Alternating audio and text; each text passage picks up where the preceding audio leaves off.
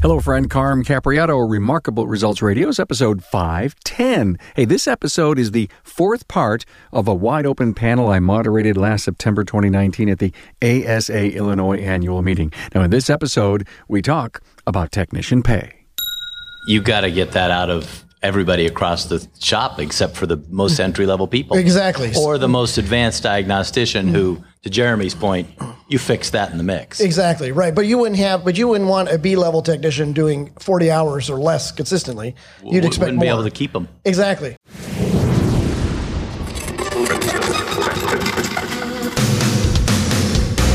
Welcome, aftermarketers, to Remarkable Results Radio. Listen to learn just one thing from today's episode on your journey to Remarkable Results.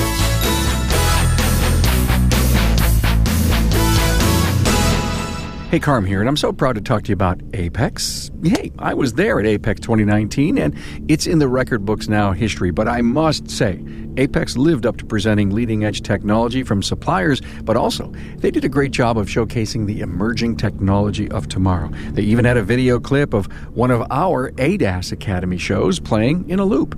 That was Academy Episode one thirty-eight, The Business Side of A D A S. You gotta listen to it. Now, you've got plenty of time to plan to be at APEX in twenty twenty, November third through the fifth. And big news this year, Repair Shop H Q will debut at APEX twenty twenty. Hey, APEX, now more than ever. Hey, we get new listeners every day, and if this is a first for you, welcome. And you've not gotten into the groove of the listening app, you need to go to my website, remarkableresults.biz slash listen. The listen page is also on the menu bar. Now, that page contains everything you'll want to know about subscribing to all three shows we produce for you each week. Now, that's Remarkable Results Radio, the Town Hall Academy, and For the Record. It's easy to download an app and subscribe. You'll find that all on that page. Now, you may actually have a podcast listening app already on your smart device, your smartphone. Just run my name and find the three shows and subscribe. You don't want to miss one episode. Hey, look for me at Vision twenty twenty again this year. Please stop by and say hello. The studio will be just outside the expo hall. Pick up a Tribe sticker and display it proudly. And look for my podcast alumni poster as a silent auction item for the T T E F scholarship. Hey, I was so, totally honored to moderate an all-day panel discussion at the A S A Illinois member meeting back in September twenty nineteen. I also gave my keynote speech. This was an exceptional panel that brought their A game to play, and you're investing now in part four. Donny Seyfer is with me from Seyfer's Automotive and NASTF, Jeremy O'Neal from Freedom Automotive and Advisor Fix, Danny Sanchez from Auto Shop Solutions, Sara Fraser from Haas Performance Consulting, and Jim Silverman from A T I. Here's a bonus. Find a Town Hall Academy episode on paying our technicians one hundred thousand dollars a year. It's Academy Episode one twenty. You'll love it. Find the show notes for this episode, remarkableresults.biz slash E five ten. Copy and paste the notes for your own meeting agenda. I hope you find the power in these audio workshops and take just one spark of an idea and implement it. Uh, as I said earlier, Jim Silverman has joined us. We have Jim Silverman, Danny Sanchez, Sara Fraser, Donny Seyfer, Jeremy O'Neal. This afternoon, we're, we're to talk about how do we pay our techs one hundred thousand dollars a year. A couple of things that I, I want to mention is that there's an invisible paycheck that exists out there. So say, for example, you're paying a tech fifty thousand dollars a year, and there's a healthcare program in there, and there's the tax bases that you pay. There's a lot of great, and again, online pieces of software or forms that you can get so that you can actually list for your employee technician service advisor uh, exactly what the cost of their employment is to the company. It's called an invisible paycheck. And so at the end of the day, as we're talking about paying one hundred thousand dollars and how we want to discuss how that could happen, uh, it still ends up becoming the total compensation package in an invisible paycheck. And and I think one of the things that we have to think about in an industry as we are looking to pay more to our people is that it's not about what they spend. And what I want to encourage everyone to think about is that Ah, giving you the new money so they start buying toys and they get some debt going on. And it's really not about what they spend, but we have to help them understand is what they keep. So many that I've interviewed that share that thought say that they bring in some kind of Dave Ramsey training for their people to help them understand how to become debt-free. Uh, never forget that the service advisor is a key important thing, and we're talking about how to pay our techs one hundred thousand dollars a year. I think we need to think about what our service advisors are earning. Every market is different, uh, so I think you have to consider what the cost of living is in your particular market. one hundred thousand dollars isn't the bell ringer number that I think we all should strive for. I think we have to think about uh, the total comp in the marketplace, the profitability of your company. Bing, bing, bing, bing. Isn't that the truth? You can't do this if you're not making money, and I'm sure we're going to kind of talk about that. You know, where and how do I start? Well, it starts with really growing a double-digit net operating income uh, building. And there may be some owners in this room that says, I'm not earning one hundred thousand dollars. How the hell am I going to do this? Well, there's a bunch of magical ways. Remember the bonus that I put up in my keynote? Hire a business coach? Well, all the magic then will start happening, especially if you know that you need help in, in walking you down that aisle. So uh, as we have discussed with our panel, Uh, about what they'd love to talk about and how they'd like to present their side of the issue of paying techs one hundred thousand dollars a year. Jeremy sent us, or talked about a formula that he has uh, for earning one hundred thousand dollars a year based on one hour of production. So uh, even though we don't have the big spreadsheets and the signs up here, can you walk us through that? Well, I could till I heard Noah speak this morning, and now my formula is completely decimated because of overtime laws. Okay, we'll ask the next question. No, I'm just joking. Where's Noah when we okay, need him? So, so at one hundred thousand dollars a year, what is the hourly rate that a technician would earn that we'd have to pay them to make one hundred K a year on their W two? Does anybody know? Pretty close, forty-eight oh eight or forty-eight oh seven.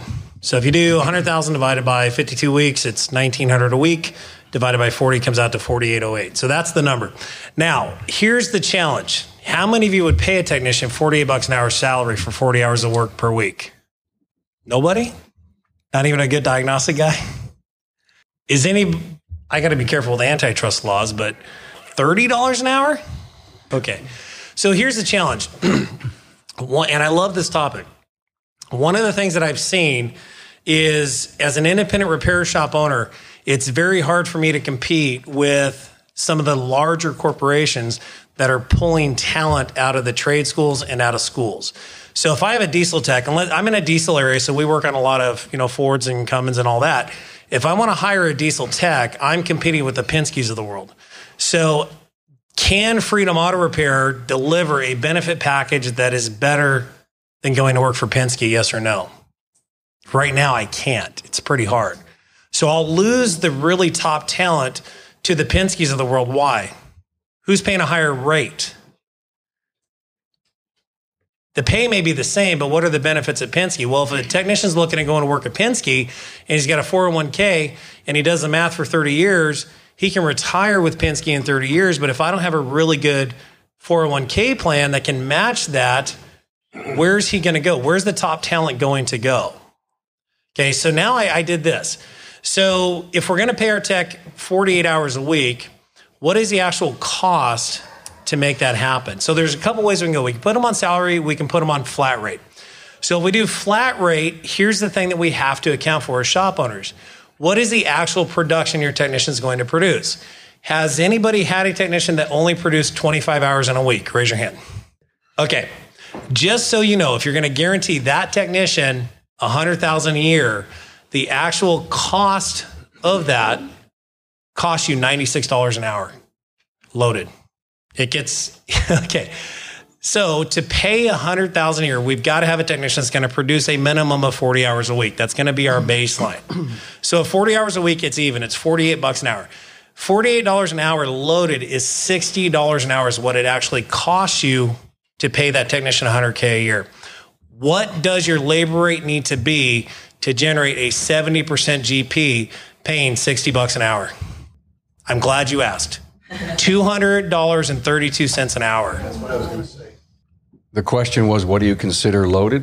Yeah, so what do I consider? I just added twenty-five percent to loaded in for taxes and all that stuff. And it can go higher. Like in California, it's four thousand percent. Oh my God.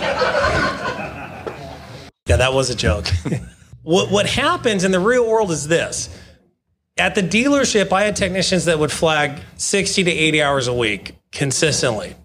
But we had the right car mix. We had the right flow of cars. We showed up every day with eighty cars in the bay. We could pick and choose what we wanted to work on, and it was easy to generate that work. What I'm finding with my shop now with the independent is the work is scattered, right? It's all over the place. Uh, technician A might get the right mix of work, and he might knock out sixty hours. Well, next week, he doesn't get the right mix of work, so now he comes back and does twenty-eight hours. So here's the challenge. It's really tough to consistently perform at fifty and sixty hours a week as an independent technician. Matt Fanslow says it so well. One of my favorite quotes from Matt is this. He says, the problem with our technician problem right now is this. As shop owners, we expect the technician to be smart enough to fix today's cars, but be dumb enough to accept our pay plans. So let that sink in for a little bit, because when I heard that, it really resonated with me. We expect our techs to be smart enough to fix today's cars, but dumb enough to accept our compensation plans. And this is a technician saying this. So if we're going to change, we have the power to do it. Number one, we have to be willing to charge a fair price for the customer and for the business. two hundred dollars an hour is not unreasonable today. The customers are going to challenge commodity pricing, but I hope you understand your labor force is a unique force that nobody can duplicate. I can't give Donnie's, I can't give my customers what Donnie has in his shop. I can't duplicate his technicians. He can't give his customers my technicians, can he? So the one thing that is unique to every single shop is the labor force. The specialized knowledge, skill, and expertise that your team has is very valuable, and we should charge accordingly. So I'm going to predict that my shop in the next two years will be at that level, because I want my technicians to earn this type of money. I want to attract that level of, of talent. So based on your profit targets, you can calculate what you have to charge to get that money. So there's no wonder why so many shops are breaking even and barely holding on, because they think that their one hundred five dollars an hour labor rate is too expensive for my area. Bullshit. I'm sorry. I'm just going to say it. It doesn't matter what your competition charges. It matters what you can carve out in your market and charge a fair price for, for the service that you're providing. Who has fear of raising their labor rates tomorrow? Be honest. Who has a fear of doing it, that you're going to lose customers? There's a few, there's a, nobody wants to raise their hand, but there's a few, I see a few nods going on. I can't remember who said it to me, that fear is false evidence appeal, appearing real. Maybe it was you, Jay, who said that to me once. And that I keep hearing about the fear factor. And then I ask you guys a question, so what happens when you raised it? Nothing. Nothing. Nothing. Nothing. I didn't sleep for two days and nothing happened. And you know what? We are undervaluing ourselves. And there is only one way. I, and let the coaches speak here. We've got to we've got to move our labor rate in the right direction and our net operating income in the right direction. Jim, being a coach, do you agree with that? There's a lot of factors, but say those are the two takeaways. They're pretty important. Okay, thank you. And we can get into that in a little bit. But Jeremy, thank you. Do you have any more to, to tuck up yet on well, that? Just one last thought. Yeah. So when you have an underperforming tech, here's the cost. If you're going to pay that technician one hundred thousand dollars a year, if he produces twenty-five hours that week, that costs you three hundred twenty dollars per hour to provide that paycheck to him. And I've gone back in the two and a half years and I've been like, well, that's why I didn't make any money that week. So it all ties together. The production is key. Actual time of repairs is key. We have to make sure that we're not stuck in the dogmatic process that the labor guide is the Bible. We can only charge what's in the book. That even though a customer goes to YouTube and they see a video that says, well, take the gas pedal out and pull the blower. Well, great. That's a, that's a shortcut. Our prices are fair for you and for the business. If we don't generate a fair profit, we're not going to be able to stand behind our warranty because we won't be here in three years. So our prices are fair for you and for the business. That's what it's going to cost. And every business has unique costs. So look at the costs. And I, the reason I break down in the hourly rate is because it's one thing that the service writer can control when they're quoting. So if you go to a twenty group meeting and you're looking at your numbers from June and we say, hey, you didn't generate enough profit. Here's what we're going to do on Monday you're going to have your team call every customer that came in in June and ask them for their credit card and that you need to run a charge of forty-nine dollars and seventy-five cents because that's how short you were on every ticket, how many customers would pay that fifty dollar bill? None. They'd hang up on you, right? They wouldn't even answer the phone. But that's what we expect to do. We look at numbers that are sixty, ninety days old and expect to change something. You can't. You can't go back and change your profit statement from June. What you can change is your sales and your profitability for September. You can change what happens next week. You can change what happens in October. And your service writer holds the key when they're estimating the ticket. Are they using the right labor rate? Are they doing it enough? If I have a technician that is specialized and he can diagnose any car on the planet and he's only going to produce twenty-five hours a week, I'll charge three hundred twenty dollars an hour for his service because he's worth it. And your car requires this specialist, and that's the rate. Sign the estimate or not. Let's Jeremy Jeremy brings up such a great point about the P and L. It's always a look backward. And if you see something that's not right and you ignore it, nothing will ever change in your business. You have to you have to look into the future and be proactive about making the changes that are necessary. One of the changes that's important in building a better business so that you can retain, pay, and keep your key people is to drive the top line through marketing. Danny? Yes, you need to have a volume of clients that keep on coming in. There's no there's no question. And in the way you go about marketing your shop and making sure that you have a flow of people is incredibly important. Every auto repair shop out there right now, if they're not doing some kind of active level of marketing to bring in new customers, is actually dying. You're dying a slow death because you're losing clients at the rate of three percent a year, regardless of how good you are. And that's because of two things that you cannot stop. Number one is people move, don't they? Mm-hmm. You just can't stop that. And unfortunately, what we've been hearing about talking to the, y'all in uh, here in Illinois, there's too many there's too many people moving out of Illinois right now. And it may have been true before, but I guess it's not true at the moment. And the other thing that they do is? Die. They die. So nothing you can do and change about that. That's just the way you're losing clientele. So you, you have to be bringing in more than three percent new all the time in order to keep on growing. And fortunately, for the great shops, the, the shops are represented here, and many of them out there, is you are doing a good job of getting repeat and referral business coming in. And your referral business absolutely should be your number one. No questions asked. It should beat every other marketing source that you have.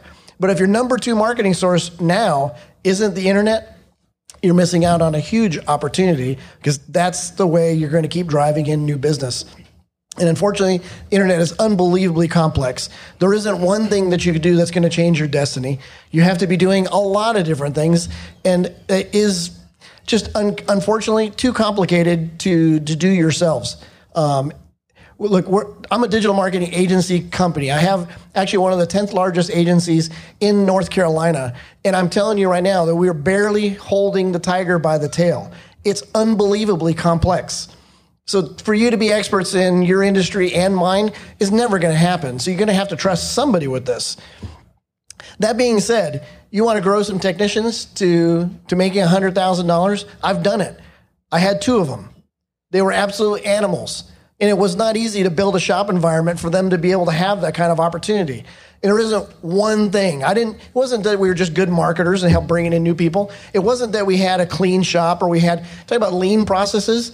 I mean, I had down to a science, the parts delivery process, including having the right places for parts to arrive when nobody was looking. I had places for the technicians to look and see where everything was happening without being involved. The dispatch system was down to a science.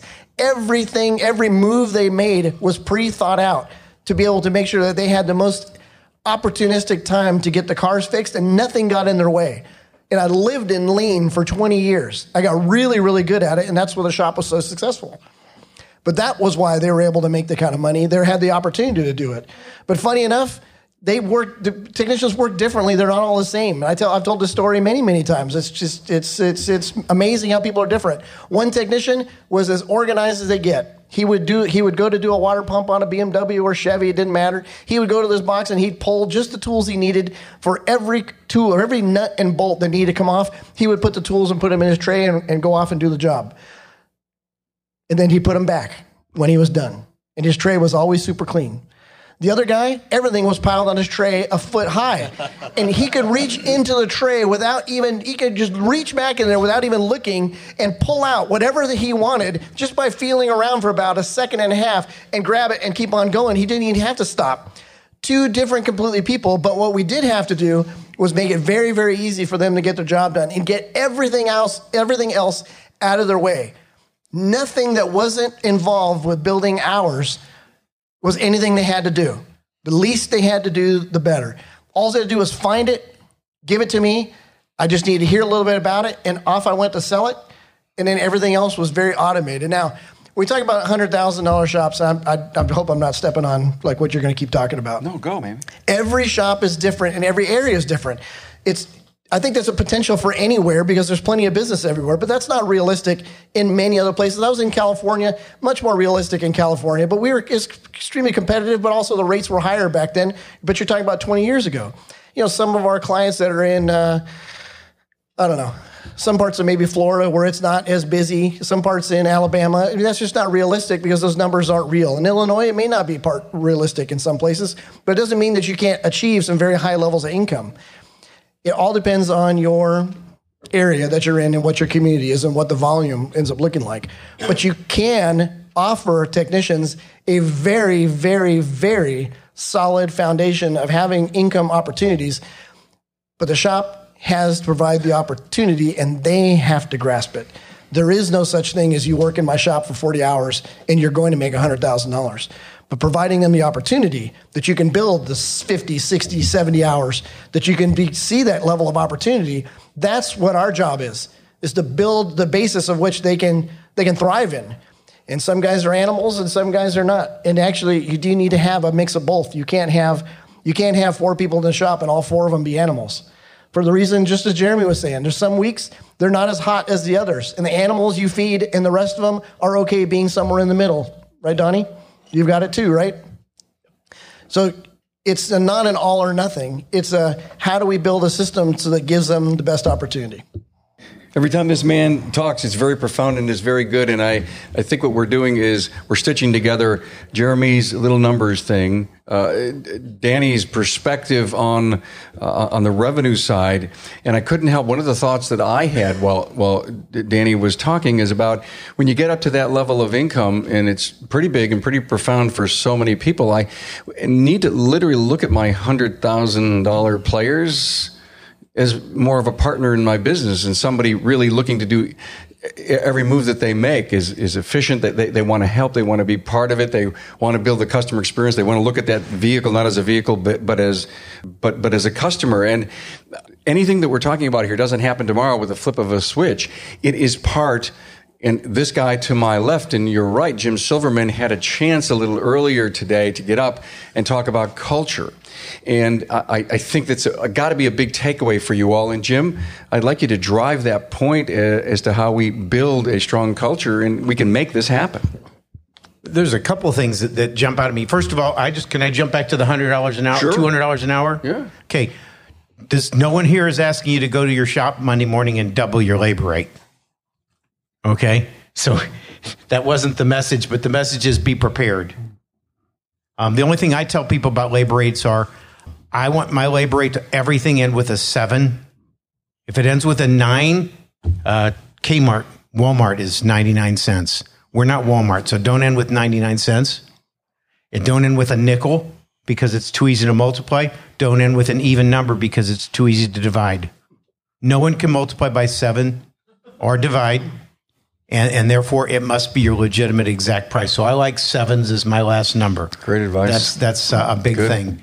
And I look at my labor rate as how much money do I have to pay my technician, plus his loaded benefits, plus what I have to make out of that hourly rate, plus what my shop has to make out of that hourly rate, plus what my succession plan is going to be out of that hourly rate. That's what's my margin. And that's how I figure out the labor rate instantly. So culture. God, culture is huge. Um, we, we've got a new class going on right now. I'm not selling A T I. This is just a, I want you guys to understand this. It's called an engagement class. And we're spending a lot of time talking about engagement because it's how you engage with your employees and how you engage with your customers. And it's two different things. When Sara was saying earlier that she likes to be texted, I like to be called. but I like a text message to follow up with what the price is. So my culture has got to be that my twenty-two-year-old service advisor understands the difference between texting Sara and calling me. My culture's got to be why they come to work for me and why they stay with me. And they've got to be why they come to work for me instead of for Jeremy. Because Jeremy's younger. He's got a higher labor rate. Um, he's got a beach view out of his shop. So why are they coming to me? They're coming to me because I'm going to make them pizza. Every, I'm going to make them breakfast every Friday. I'm going to serve pizza every Wednesday. I'm going to provide health care. I'm going to provide marriage counseling, drug rehab, whatever it is that we have to do for our people. My culture is going to say, I want you here. My culture is going to be like Danny making birthday cakes for his employees. My culture is, why are they here? And my culture's got to be that my guys can get along. So we do the D I S C process. We do the Wonderlic okay. on all employees. Mm-hmm. We do it for most of our clients. And we watch who they are as compared to who they sit next to or who their bay is next to them. So we want culture to be communicative between the two bays. And if you've got somebody in your shop that's turning a whole lot of hours and everyone else in the shop hates them, and you've got a six-man shop and five people hate Bob, okay? And you're afraid because Bob turns a whole lot of hours every week. What do you do? Do you put up with Bob's negative attitude and his high high turnover, or do you let the other guys pick up some of the thing and see what their attitude improves? Thank you so much. Good stuff. Uh, so so we've, we've talked about numbers. We've talked about revenue and marketing and the, and the passion for driving new customers and, of course, uh, culture. Sara, I want to ask you, uh, viewing labor hours as inventory and focusing on selling the time you have available, getting all the techs and advisors focused on labor. And, you know, it, that's how we started. Jeremy started to talk about labor. You can't pay what you can't earn. Absolutely. If we want to pay our technicians one hundred thousand dollars a year, there has to be the work there for them to do. If the work isn't there for them to do, that's not a possibility. So if we start looking at our available hours as inventory, as like parts in- inventory, and making sure we're selling all of those available hours, that brings us closer to that goal of getting our technicians at one hundred thousand dollars a year. We we talk about a really good mix, and the average mix in the industry is fifty-fifty parts to labor, right? And so in order to have your maintain your fifty percent parts to labor ratio, you have to sell the fast-moving parts. In order to stock the sell the fast-moving parts, you need to stock the fast-moving parts. So when you're doing an oil change, you need to sell windshield wiper blades with it. You need to sell the cabin air filter with it. You need to sell the fuel additive with it, because all of these parts add up to get your, your ratio higher than the fifty percent. But you're not going to get somebody to wait an hour while you send out for wiper blades or while you send out for a cabin air filter. So we talk a lot about stocking fast-moving parts. Um, I think a big part of it, too, is getting the technicians and your service advisors on the same page with that and focusing on selling those labor hours so that the work is available there to do. We do a high-performance compensation payroll program that gets technicians and service advisors on that same page. Um, it's still an hourly pay, but then there's incentives and rewards that go along with that. Your technicians are getting rewarded for continuing education, for attendance, all sorts of things that go into that, and really help get those two on the same page and focus on that labor inventory being sold as inventory, and that all those available hours so they can get that income. You know, speaking to that, just follow up. So talk about your, your labor inventory and where you land with your dollars. Like your, your labor inventory uh, times your labor rate, and then your parts uh, with your with whatever markup that you land at. Uh, those need to, those, what that ends up needing to add up to is what, what's enough to cover your nut, or what's enough to cover your shop expenses, plus being, paying yourself and making sure that you have enough money to keep on moving forward. But I just want to make, I just want to make the point that we are talking about labor inventory, but that's not what any of your goals should be. Selling forty hours a week is not what you should be setting a goal for. You should be selling much many more hours than forty hours a week. And I would consider love, uh, Donny, you tell me if I'm wrong, because I know I'm out of the shop. Is that a B? Is that a B level tech anymore at forty hours, or is that a C level tech?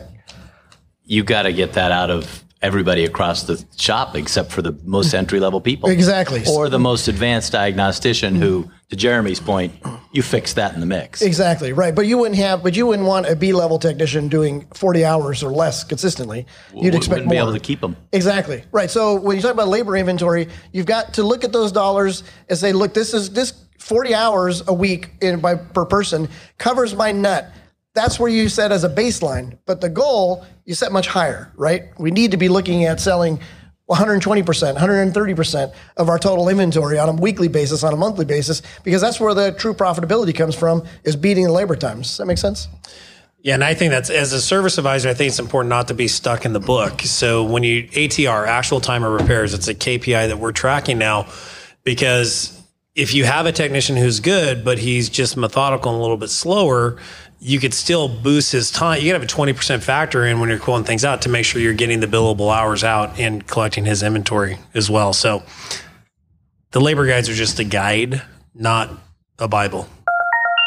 Hey, Carm here. You know, A PEX nineteen is in the record books and brought the best and brightest together to create an experience like no other. Now, the big announcement for A PEX twenty twenty is a dedicated section for the service professional. Yay! A PEX will present Repair Shop H Q in its own section in twenty twenty. So, if you earn your living in the aftermarket, A PEX is for you. Sure, SEMA's fun, but you'll learn more and see more that relates to your sales growth, profits, productivity, and technology at A PEX. And training, A PEX will present some of the best aftermarket technician trainers as well as management trainers. Now, regarding emerging tech, A PEX will feature again in twenty twenty the latest trends that will have an impact on the service repair professional.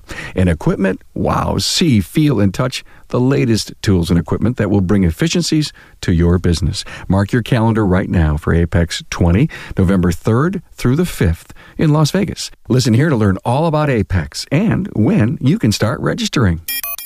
I'd like to talk about the people side of this, Donny, about recruiting and keeping the right staff.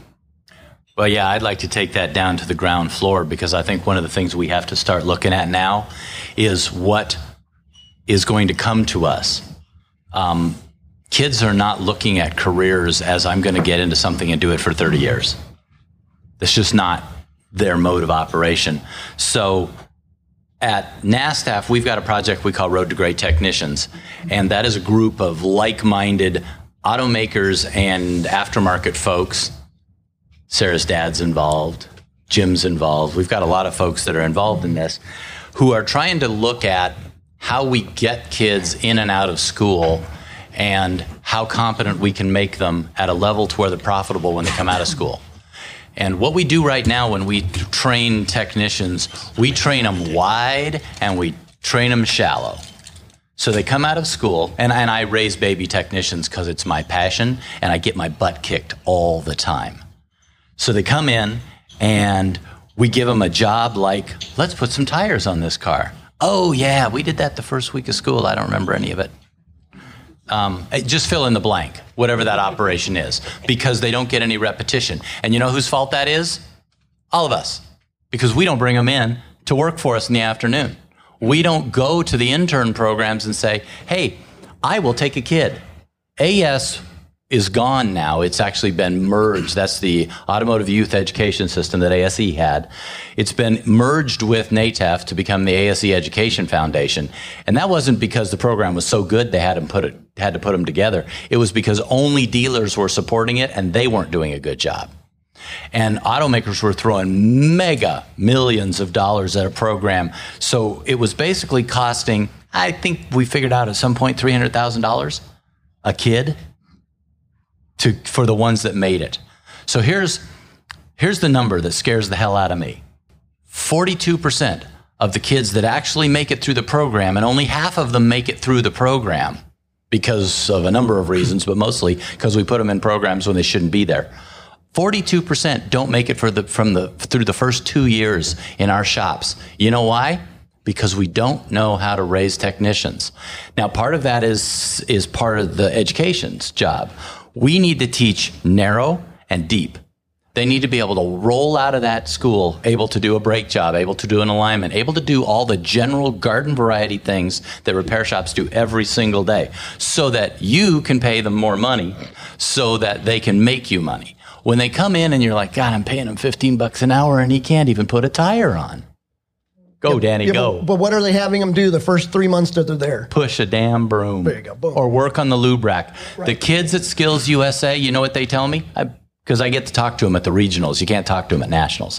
Regionals say, hey, well, what's going on? What are you in? Um, I'm in a, I'm in Toyota's program. I'm on Nissan's program. I'm on B M W's program. What are you doing? Um, I've been working the lube rack for two years. Right. I really would like to do something else. You know what the Subaru kids tell me? I did a timing belt last week. Right. There's a lot going on in the education side of our industry. And in fact, uh, it was... Jill Saunders, Jill Saunders, Jill yeah. Saunders, who was on the panel with Donnie and I and, and Chris Chesney and Kyle Holt at APEX, and we talked about this exact thing. And we we are so worried about the mentoring that's going on in the industry. And, and she, I don't know if she said it publicly, but she told me on the side that at Toyota we figured out that we can't throw a senior tech as a mentor if we don't change how we pay them. Because if they were being paid flat rate, that they, their heart wasn't into, because their income was going to be hurt. I, I got to tie in, Donnie, thank you so much for bringing up the education piece. As I said earlier, I'm on a, I'm, a, uh, I'm an advisor in post-secondary. Uh, here's the stats that I hear. fifty percent are churning out of the dealerships, which is why the dealerships are recruiting constantly, twenty-four hours a day at the school, doing anything that they can to engage the, the students at, at career day, uh, donating stuff, because they still don't get it and they still don't understand. The independents aren't showing up the way they should, but also the freshmen who are starting, fifty percent are, we're not graduating them at the end of two years. So there's a problem with education. There's a problem in us assimilating them into the industry. And the Road to Great Technicians is probably one of the most important programs that we can have. And I want to share with you that a group of independents in my town got together and said to the school, you have the Chrysler program and the Ford Asset program, you've got Subaru U. Can we, us independents, have a corporate program? And you know what they told us? Yes. So in fall of twenty twenty, this group decided to come up with a vision and a mission and a set of ethics to bring in the independents so that the school can see that we're ready to have the, the intern program and hire these kids. So they're creating an independent corporate program at the school. So I challenge everyone, it can be done. And there's a lot of different educational programs that are going out there. I know A S C C A in San Diego's got something going on. So we have to, we cannot, as an industry, you cannot, as a shop owner, ignore that the the, the, the young people, and as Donnie explains how we actually have to get them and give them challenging work. And also, one other thing we have to allow them to do is we have to allow them to break things. Yeah. Because everyone in this room, you can't put a number on it, but you've all broken things that have probably cost you six figures in your interesting career to make things right. And if we don't let some of our young people do that, we want to maybe be there and say, hey, I know exactly what's going to happen in about ten minutes. So I'll be there. So maybe they won't do it, or maybe they're about ready to break it and I'm going to stop it from them because who wants to, who wants to pay for it, whatever. But we have to allow them to figure it out on their own. Well, I was just going to go into the A S C C A thing just a little bit better. Uh, the um, Kiam, Kiamonga, I know I'm going to say it wrong, Community College yep. in uh, San Diego. It's in the eastern part of the county. Um, our A S C C A chapter of San Diego, which is, I think, chapter twenty-four, put together an A S C C A program. Now, for those of you that don't know what A S C C A is, A S A is not very large in Colorado, in California. We have our own. It's the Automotive Service Centers of California. Uh, I'm proud to be affiliated with them. I thought I had that turned off. That's them calling right now. Um, it is. um, I am proud to be uh, involved in, in that group as well. But we rolled out the program. It's taken a year to get it up and running. The uh, course material was written by instructors at the college and by shop owners in the chapter. And they wrote the course material together. It includes internship programs so that the students leave the college and come to school and come in the afternoon to the shops, and they get college credit for it. And because it's part of the university, the university covers the workers' comp part. And that was the big deal, um, is being able to cover insurance on the students. And that was the, the main thing. But yeah. they're actually going to call it the A S C C A degree, yeah. and it's to drive people right to the independent part of the market. Um, Thank you for that. I did a podcast with the, with the leaders of that uh, maybe a year ago now. Been a year. Here's the reason that I did, did my little rant here just a second ago before I gave it over to Jim, is when we sit down with our people and they say, hey, the dealer said I could earn. And when we say, so, so what could I earn working for an independent? Oh, my God, they tell me I only have to work on one platform and I've got to work on all of these different cars here. Is the pay any bigger or better? If we don't get the shops in our industry earning more and understanding what the kind of wage needs to be paid for what we're asking our people to do and to learn. But, you know, the growth of augmented reality and all this interesting stuff. I, I want to go back to something Sara said earlier today, that sure. we forget all too often, and that's why these kids are disenfranchised. They want to be part of something that matters, just like everybody else does, only it's more in the top five for them. Yeah. I'd it's not about one. a paycheck. Number one is they want to do something that matters, the value. And so if you're not building how you work with these kids at that level, they're not engaged. So, um, yeah, so so the technician shortage, I don't think it's true. It's not. You know what there is? Way too many bays run by way too many people who don't know how to run a business. I'm going to get my ass kicked before I get out of here. But at any rate, That's Wait that's minute, what I think I the truth is. He's done, you're right. You're right. And so therefore, some really good technicians who have no business running one, who could be making good money for themselves, open a business because they were working for a guy who had no business running a business. And I'm one of them. I can run this little association because it's easy to put a budget together. Running a repair business is damn hard. It's a lot harder than most other businesses because you've got multiple disciplines happening at one time that you have to organize and run.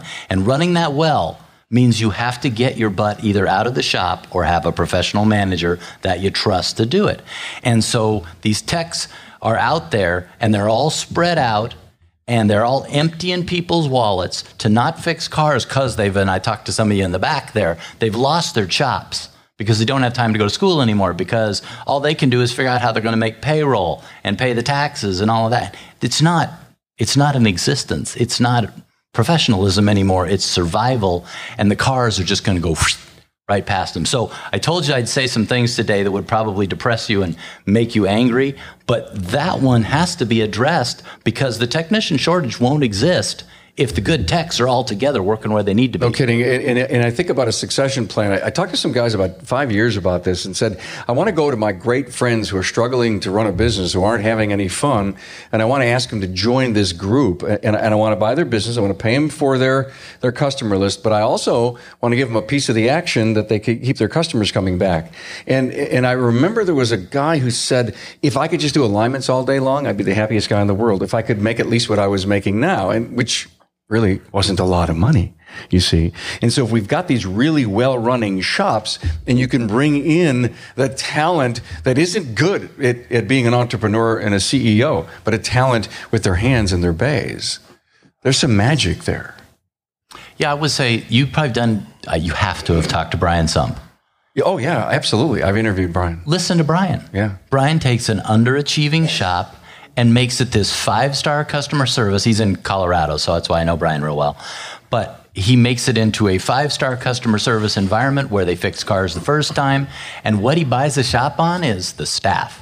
Donnie's right. Talking again about the, the younger audience that's coming in. And the statistic is, and like I said, Donnie could not be more right. The statistic in AS, from A S C that was true, at least I know for a fact, three years ago, was that there was less than three percent of the the... pool of technicians we have that are coming in that are under the age of twenty-one years old. That is a, an enormously small number. But he's absolutely right that the technicians exist here. They're just not technicians anymore.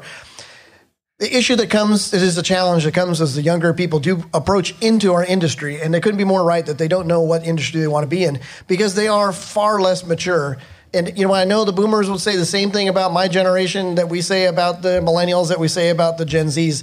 We're also going to say the same thing about the others. But truly, eighteen is the new sixteen. If you have teenagers, then you know this will be a fact.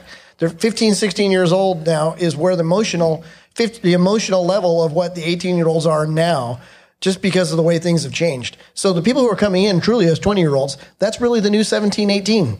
Well, you know, if you look at South Korea, they don't even graduate from high school until they're nineteen. And, and that would make a lot more sense. And, and their parents don't expect them to be viable in the industry and the world in which they get involved in until they're twenty-nine.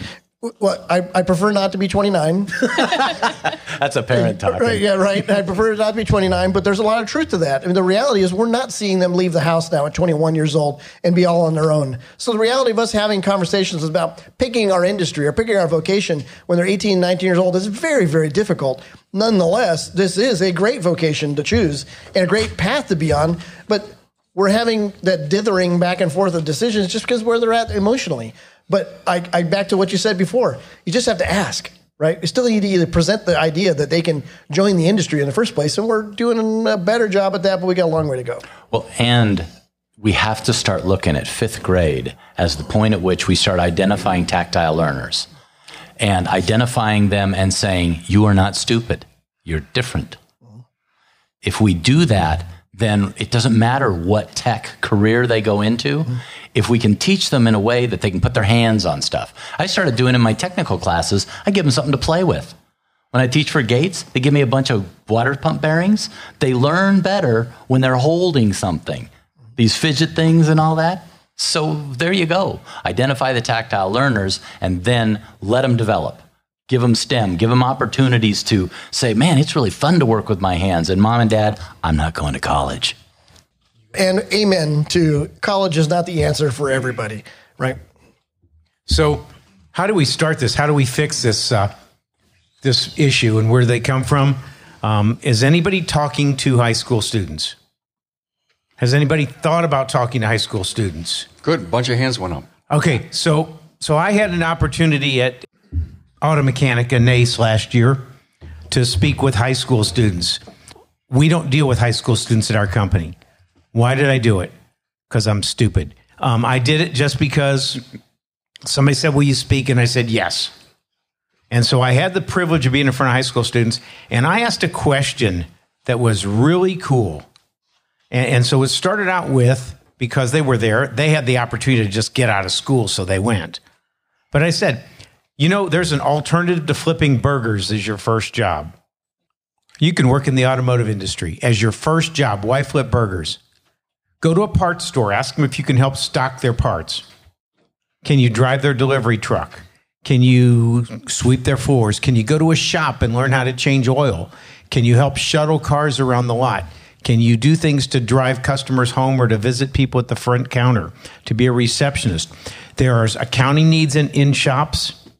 There are marketing needs in shops in the automotive industry. There are talent people needed in shops to do technical things.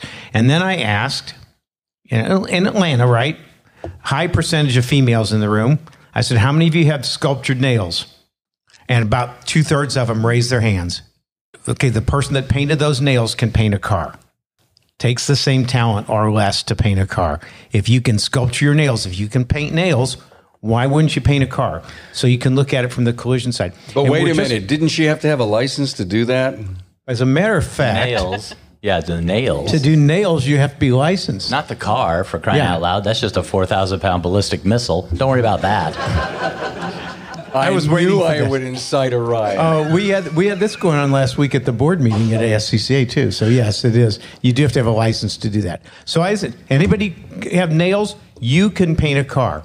I was just putting out the message that they didn't have to flip burgers, that they could come to the automotive industry. Why did I do that? At A T I, we don't work with students. We only work with shop owners. Why did I do that? I did it just to help the industry. I did it to promote the industry. And so if, if you are not promoting your industry, and I'm not going to ask people about how much money you give. I have a very good friend that I know funds a scholarship from his company. Um, I'm not looking to give anybody acclimates or talk about things. If you give money to different associations and you're, you're funding scholarships or you're giving to a scholarship fund, Are you helping with it? More power to you. If you're not doing it, please think about it, because these scholarships are important.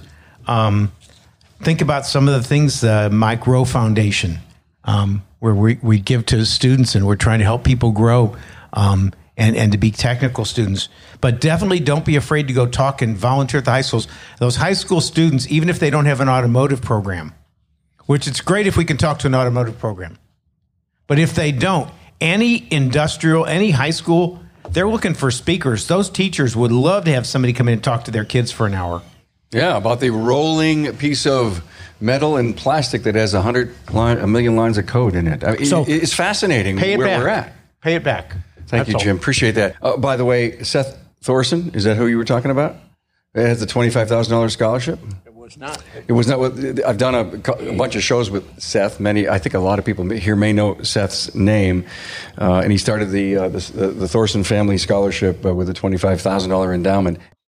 I uh, I took some notes before I got here, because I do research wh- whenever I have to go out to to get our discussion to the point where it's at. The reasons uh, to keep great talent, and and how do we build the business that we can ultimately pay the right wages to sustain the business. And we've do- we've talked about that. I did it in my keynote, and we talked about it this morning, and we continue to talk about it here. It's training, it's systems, it's processes. It's uh, obviously profitability, the environment, the kept facility, marketing, environment, culture, all that stuff.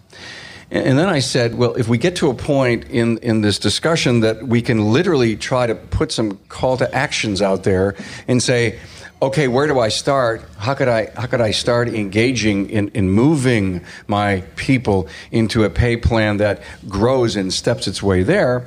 I wrote down a bunch of stuff that we could put in as elements in a pay program.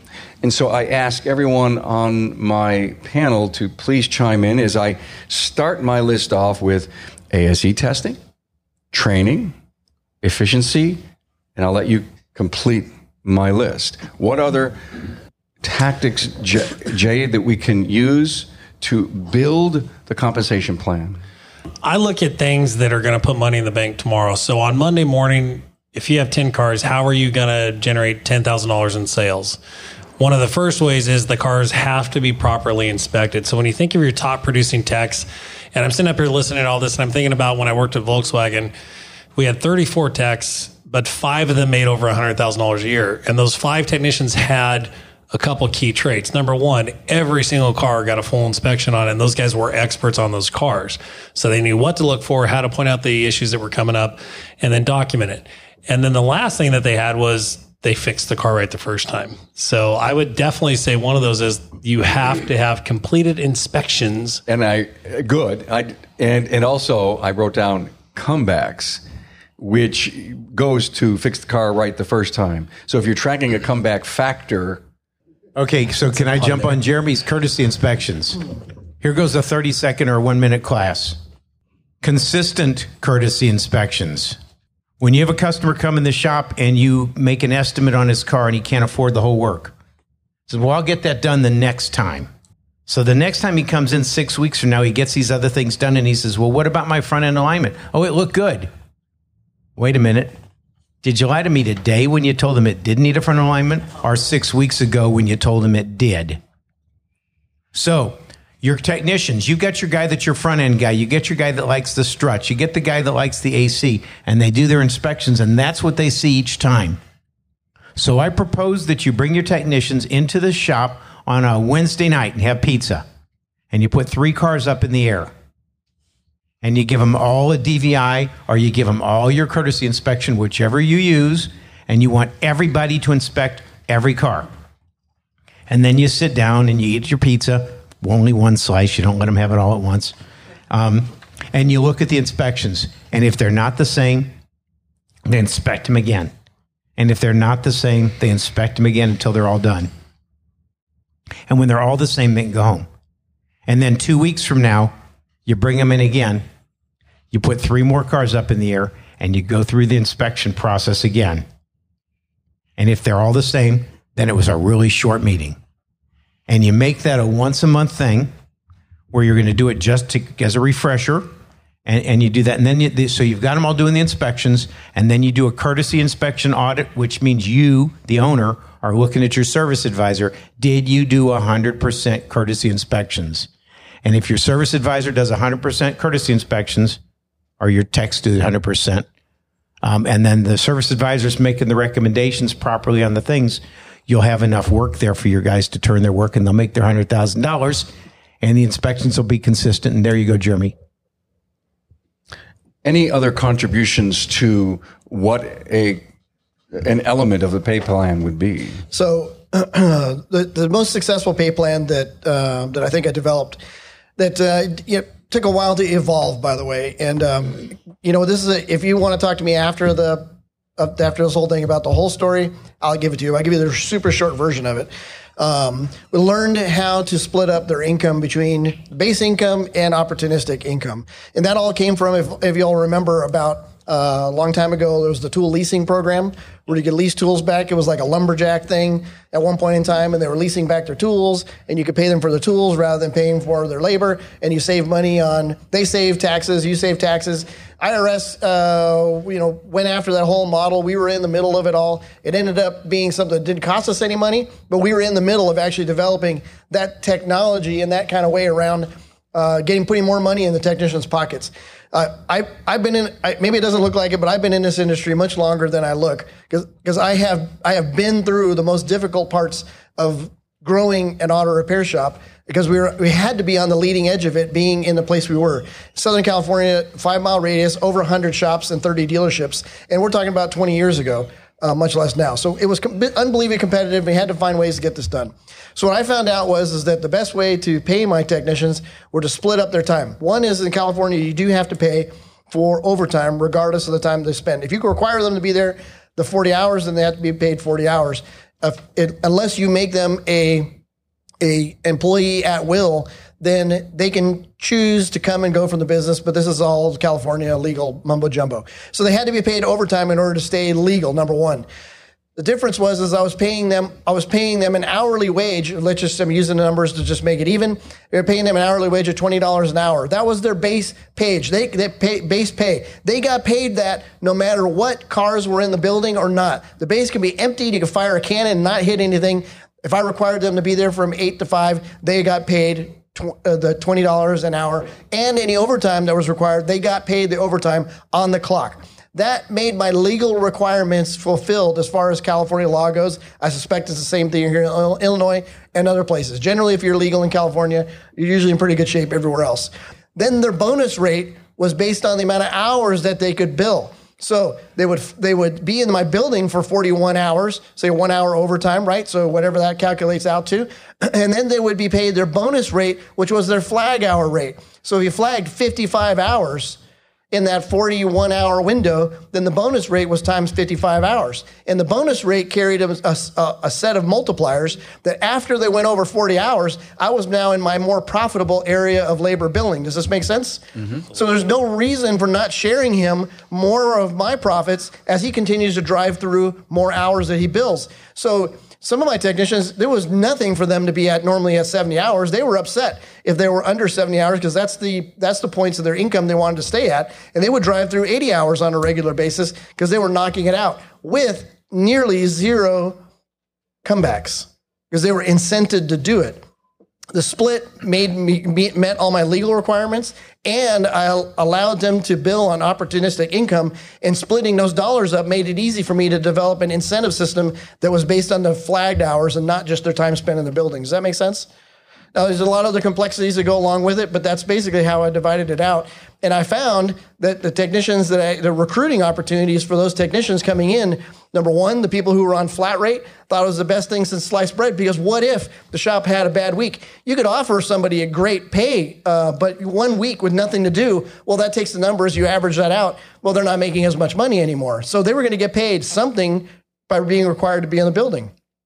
And the guys that were coming from shops that they were getting paid on flag hour, they thought this was the greatest thing to slice bread, because the way I had developed the opportunistic income is after the forty hours and my nut was paid for, I was sharing with them a larger piece of the profitability, which made it a huge incentive for them to drive past that sixty and seventy hour point. Does this make sense? Oh, yeah.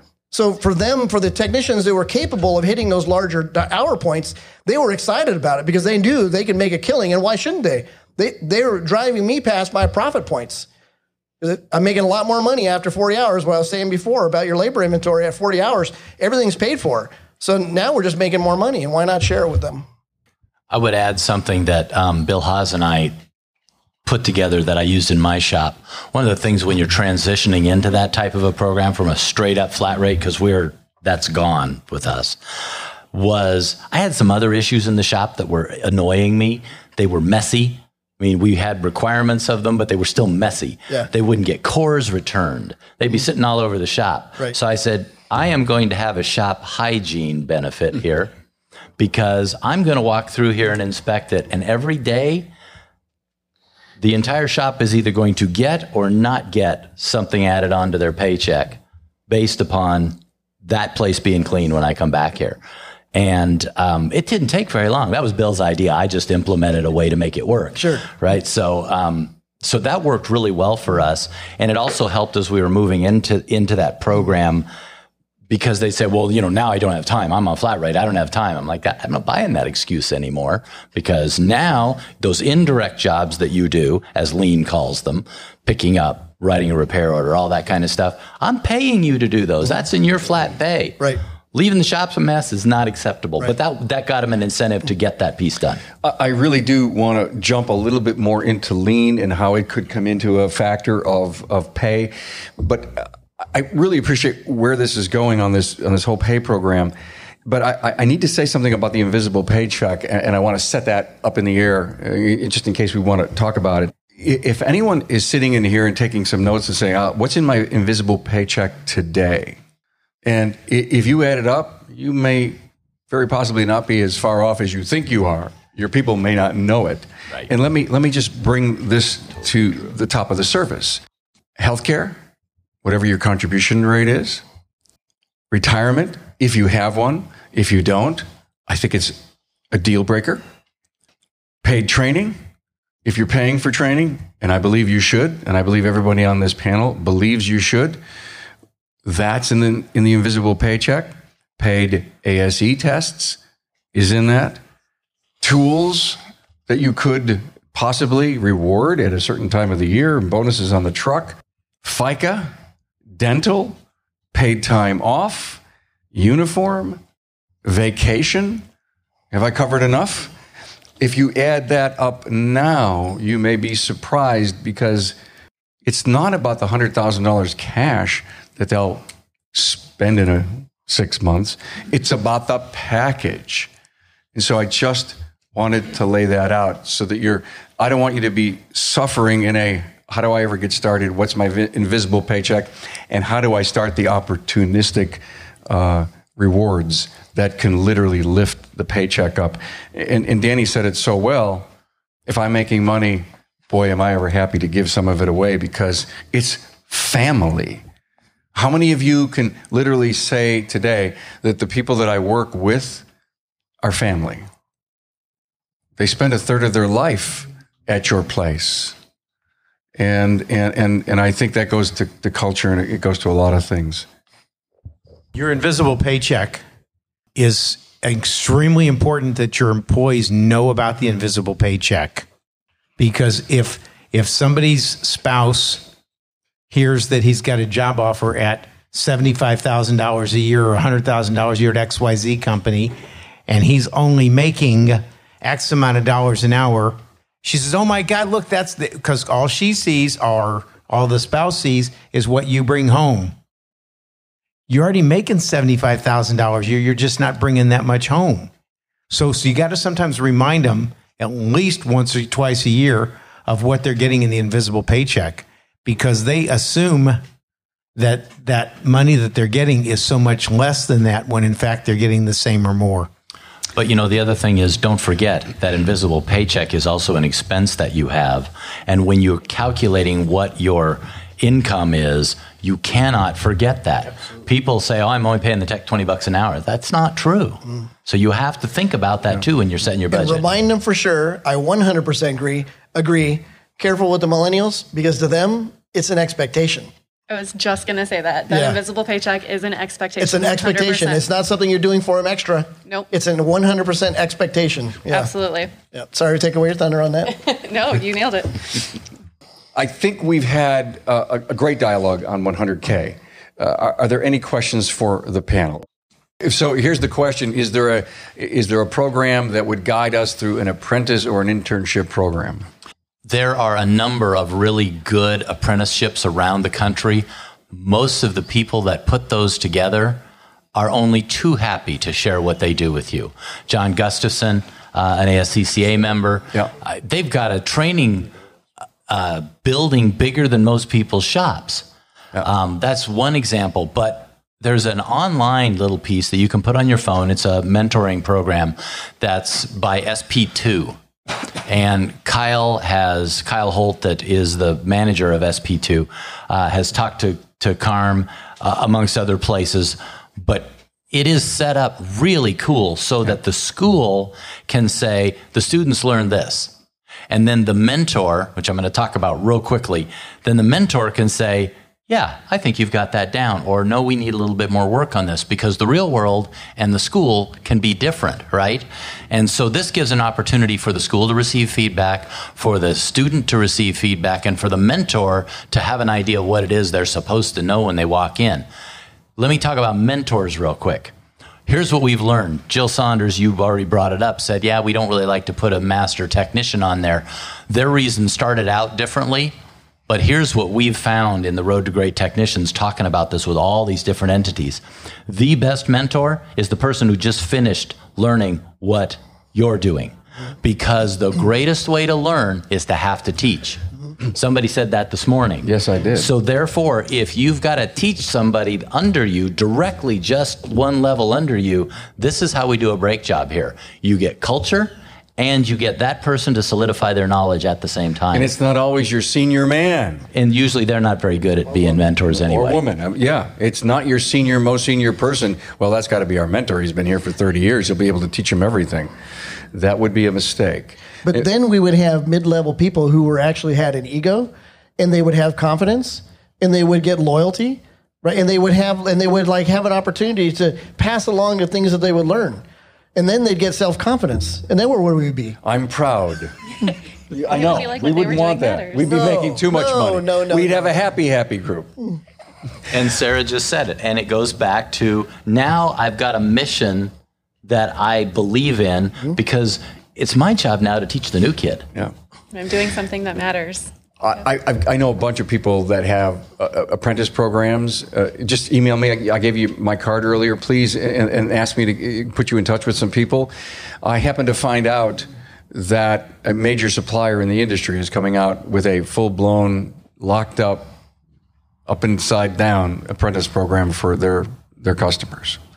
And it'll be announced, I guess, within a month.